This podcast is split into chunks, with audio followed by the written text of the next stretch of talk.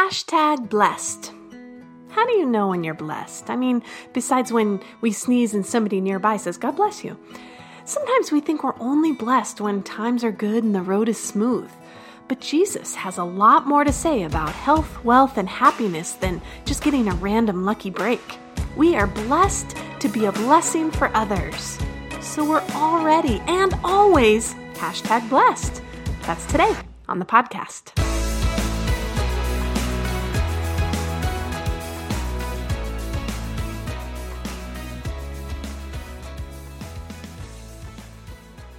Hey, this is Marisa from the Tower Hill production team. Thanks so much for listening into our Tower Hill podcast. Whenever or wherever you're listening, we hope this podcast blesses you, and we hope that you feel free to share it with someone that you know so that they'll feel blessed too. Continuing the sermon series called Hashtag Blessed, today Pastor Jason looks at what Jesus had to say about being blessed and how to live a life of blessing that goes beyond our wishes and desires.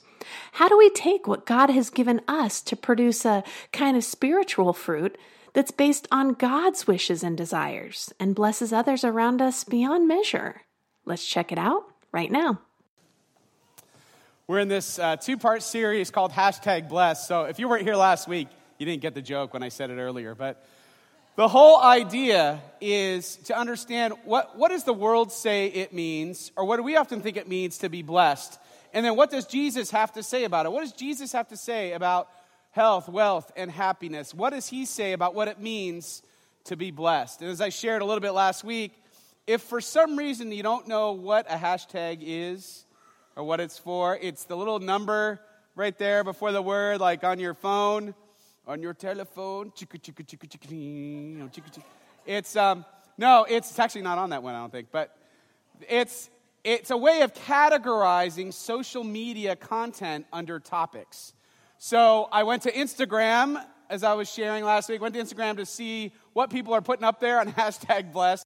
106 million posts, right, on what it means to be blessed. And even though we kind of make fun of that, that I think for a lot of us, yes, including Christians, we have a little bit of a hashtaggy way, hashtag blessed way, Instagrammy way of understanding what it means to be blessed. In other words, it's all about when good things are happening to me, then I feel blessed. Right? And maybe if you're filling in this blank, you're filling in this blank about what it means to be blessed. So we are blessed with the blank to be happy, right? That I feel blessed when I have, and you will fill in that blank as you think what it will do to make you happy. And for most people, that blank is filled with a couple of things. The first one is we are blessed with the wealth to be happy. That's usually the number one. I just want to have enough to not worry. I just want to have enough to do this. I just want to have enough to do that. That somehow, if our ledger is just right, we will be blessed. That we will consider ourselves blessed. Or maybe it's uh, not just wealth, but maybe it's we have the friendships to be happy, right? Relationships. That if I just have this relationship, then I'm going to finally feel like I am blessed. I'm going to be happy if I'm blessed with the right relationships. Relationships with my spouse, or find a spouse, or my kids, or my job, whatever it is. Or third, is just simply we are blessed with these circumstances to be happy. That, you know, life's kind of going along and everything's, you know, kind of green lights and blue skies. That's when I feel like I'm going to be blessed. In fact, as I said last week, there are kind of three categories uh, that we, where we consider ourselves blessed.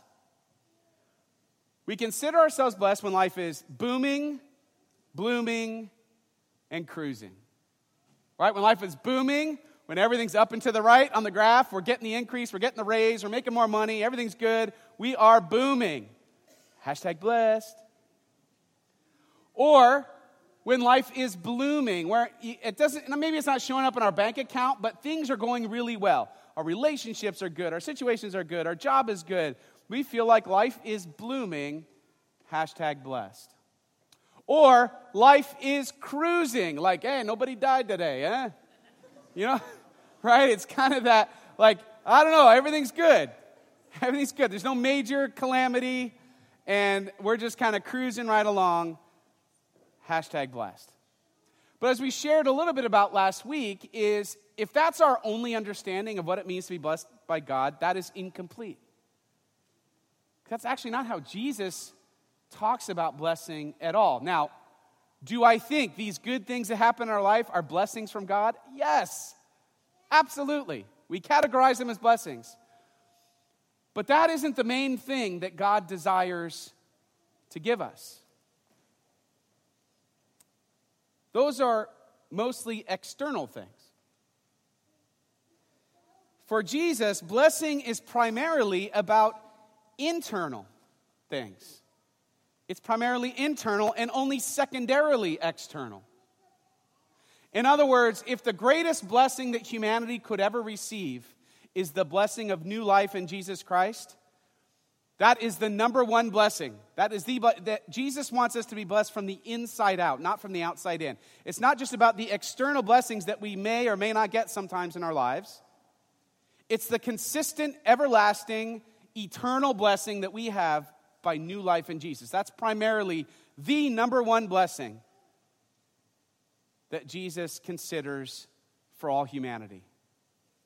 And only secondarily, externally, those blessings. I was thinking a lot about this, and what does it look like to share that internal blessing of faith? Certainly, it looks like us talking to people in our lives about our faith and what God has done for us. Uh, but I want to give you just an example, it, an everyday, maybe non spectacular example.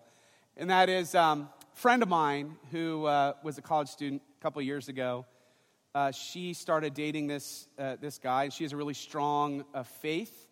And, you know, things started progressing, and they felt like they were falling in love. And she asked me, she's like, I don't know what to do because we've never talked about faith, but I feel like this is a serious enough relationship that we need to have that conversation. But I don't know where he is. I don't know where he is on that map, on that continuum of faith. And uh, I want to just jump in and give her advice. But if you've ever come to me for counseling, you know that I rarely give advice. I actually present you with the options. And usually you figure it out pretty quickly. The reason I do that is because if I give you advice and it's wrong, you hate me forever.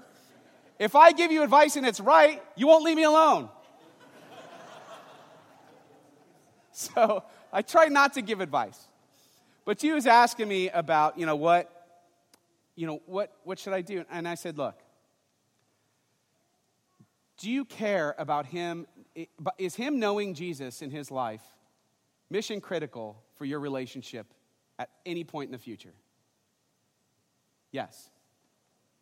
So, do you think it'd be easier to have that conversation now or with a ring on it? or after the ceremony? She's like, I know, I know. And I said, and I said, I didn't say it this neatly because it ties in with the sermon. I didn't say it like this, but basically what I said was, you have to share your blessing of faith with him. That is your biggest blessing in your life. You need to share that with him. I've heard of a lot of stories where this doesn't work out. This one did. And he got baptized, and they started attending church together. They got engaged. They're getting married this spring. And it's awesome when that happens. It, that's not everyone's story, but it's awesome when that happens. I feel like that example of somebody just taking a risk in a relationship to say, hey, you know what? My relationship with Jesus, this means something to me. This is actually a bigger part of my life than you may realize. And I want to make sure that whoever it is that I'm with will understand and hopefully be on board with me.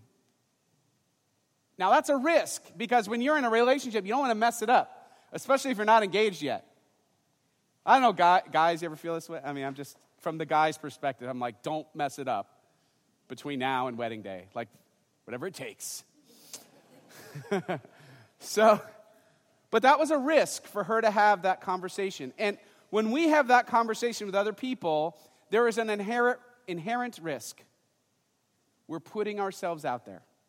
We're risking rejection. We are risking persecution of one kind or another.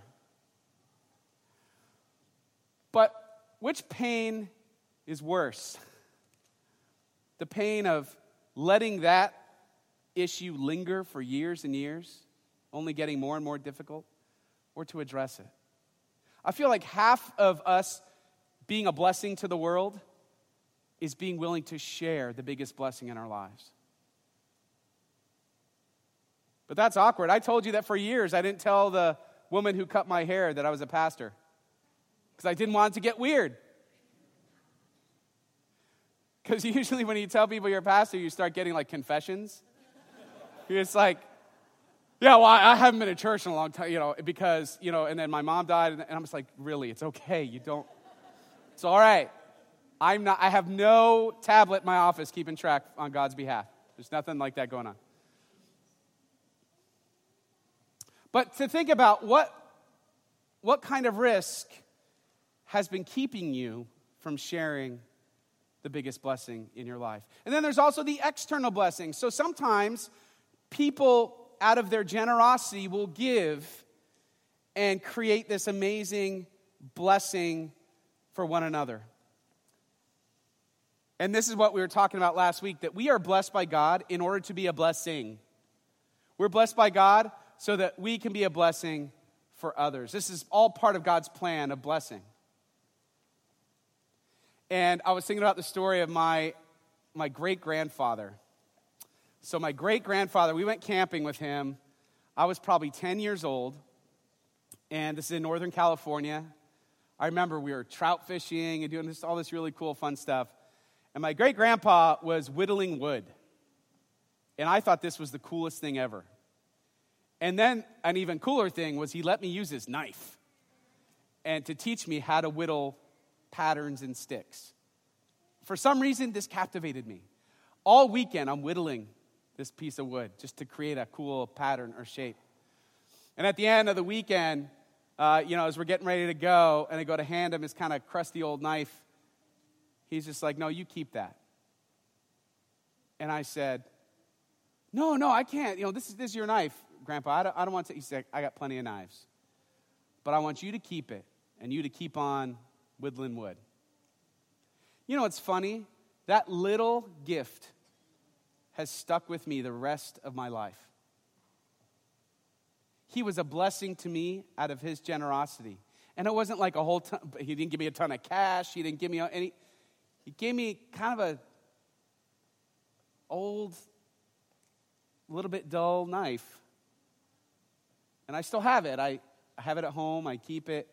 It means something to me. It was a way that He could bless me by being a blessing. And this is how it's meant to work. We're meant to be blessings for one another. So, if we know what blessing's all about and what it means to be hashtag blessed in God's way, right? God talks about Jesus last week. We talked about how he was going through it, that it's an internal thing, not an external thing. That it's not just when things are happy, it's when, when he said, Blessed are those who mourn, who are persecuted, who are poor in spirit. Why? Because blessing begins on the inside and works out. Blessing is new life in Jesus Christ. All right, let's keep going. So, what is the mechanism of blessing? How do we receive this blessing from God? Well, Jesus talks about this and in his teaching. He talks about a parable of the sower, one who's planting seeds. So this is Matthew 13. We're starting with verse 3. Then he told them many things in parables, saying, A farmer went out to sow his seed. As he was scattering the seed, some fell along the path, and the birds came and ate it up. Some fell on rocky places where it did not have much soil. It sprang up quickly because the soil was shallow, but when the sun came up, the plants were scorched and they withered because they had no root. Other seed fell among thorns, which grew up and choked the plants. Still, other seed fell on good soil, where it produced a crop, a hundred, sixty, or thirty times what was sown. Whoever has ears, let them hear. Now, this, eh, when Jesus taught in parables, oftentimes his disciples were like, huh? Like they really didn't understand what he was saying. And sometimes he would, apparently in private, explain what it meant so that they would understand it. It was Jesus' teaching style.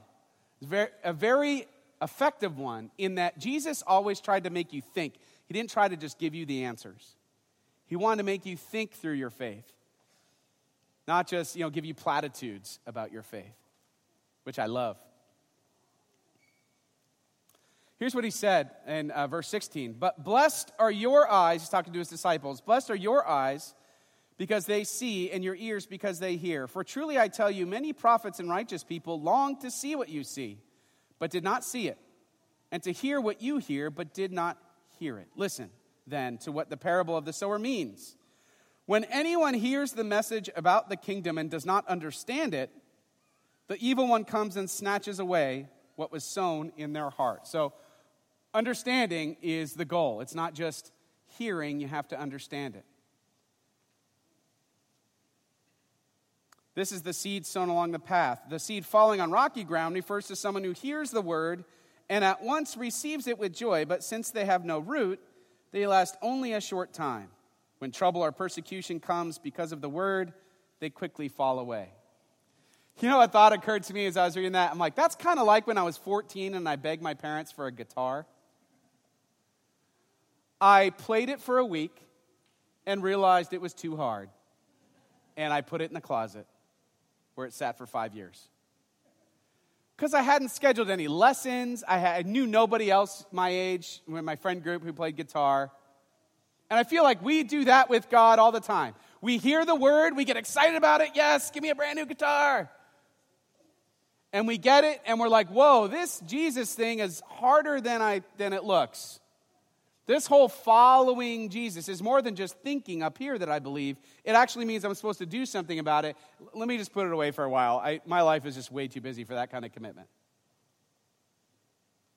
That's kind of like that seed that falls on the rocky soil. The seed, verse 22, the seed falling among the thorns refers to someone who hears the word, but the worries of this life and the deceitfulness of wealth choke the word making it unfruitful. And here's the clue that this is about blessing as much as it's about faith, this parable, because it's meant to be fruitful. In other words, your blessing is meant to bear fruit. And think of a fruit tree. Who is the fruit for? The tree is not consuming the fruit, right? It's for others to consume, to get nutrition from. Fruit, spiritual fruit, works the same way. We are supposed to produce a spiritual crop that others can get nutrition from, that others can grow from deeper in their faith. And this is how blessing works. You are blessed so that you can produce fruit. He doubles down on that idea in just a minute. But the seed falling on good soil refers to someone who hears the word and understands it. This is the one who produces a crop yielding 160 or 30 times what was sown. So, good soil equals hearing, understanding, and then being, being fruitful, bearing fruit for others. In Luke 11, 27 and 28, Jesus says this. says, As Jesus was saying these things, a woman in the crowd called out, Blessed is the mother who gave birth, gave you birth and nursed you. Oh, that sounds kind of nice. Right? But look at Jesus' response. I don't know if there's something lost in translation, but he, he replied, Blessed rather are those who hear the word of God and obey it. It's kind of like a whoopah. like, I don't know. Maybe he knew something about her. I don't know. Or maybe I don't understand all the context or nuance around what she said. But the point was, and this is something he harped on the most in his teaching, especially with religious people. He said it wasn't good enough to just hear, you had to do it. You had to hear the Word of God. And to really hear it, in fact, in the Hebrew sense, to really hear it is to respond to it. To hear the Word of God and obey it. So, what does this look like for all of us? What do I need to do in order to be blessed? What does this, how does this work? Well, the first thing is to hear the word, that you have to engage in it. You have to let it affect you so that you respond to it. It's kind of like in that great theological film, White Men Can't Jump. Dude, that movie would never get made now. Anyway, there's, there's this, uh, there's this moment when the one character is saying to the white character, like, you listen to Jimmy, but you don't hear Jimmy. Jimi Hendrix.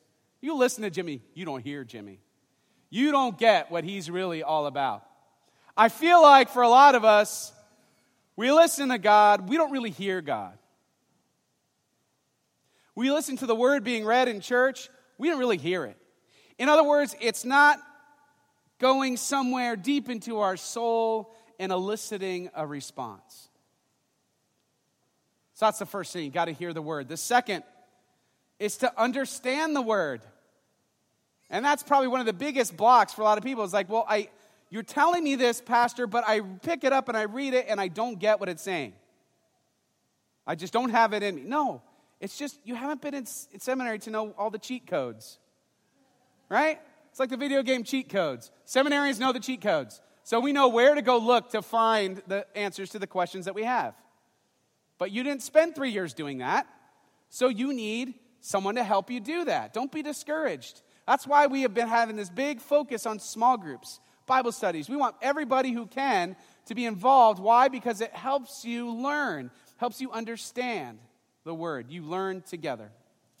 And then the third, to obey the word. Now, there's not a whole lot I can do on my end other than to encourage you. We have to obey it. We have to be willing to risk actually following Jesus Christ and actually believe that that pursuit is worth it.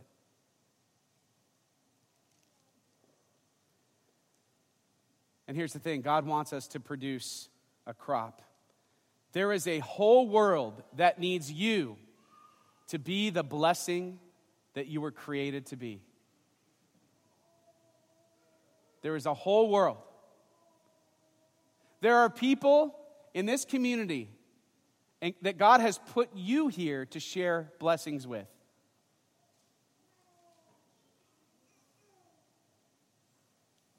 So, what does Jesus really have to say about health, wealth, and happiness it means that you are blessed on purpose for a purpose so the world can be hashtag blessed. Amen.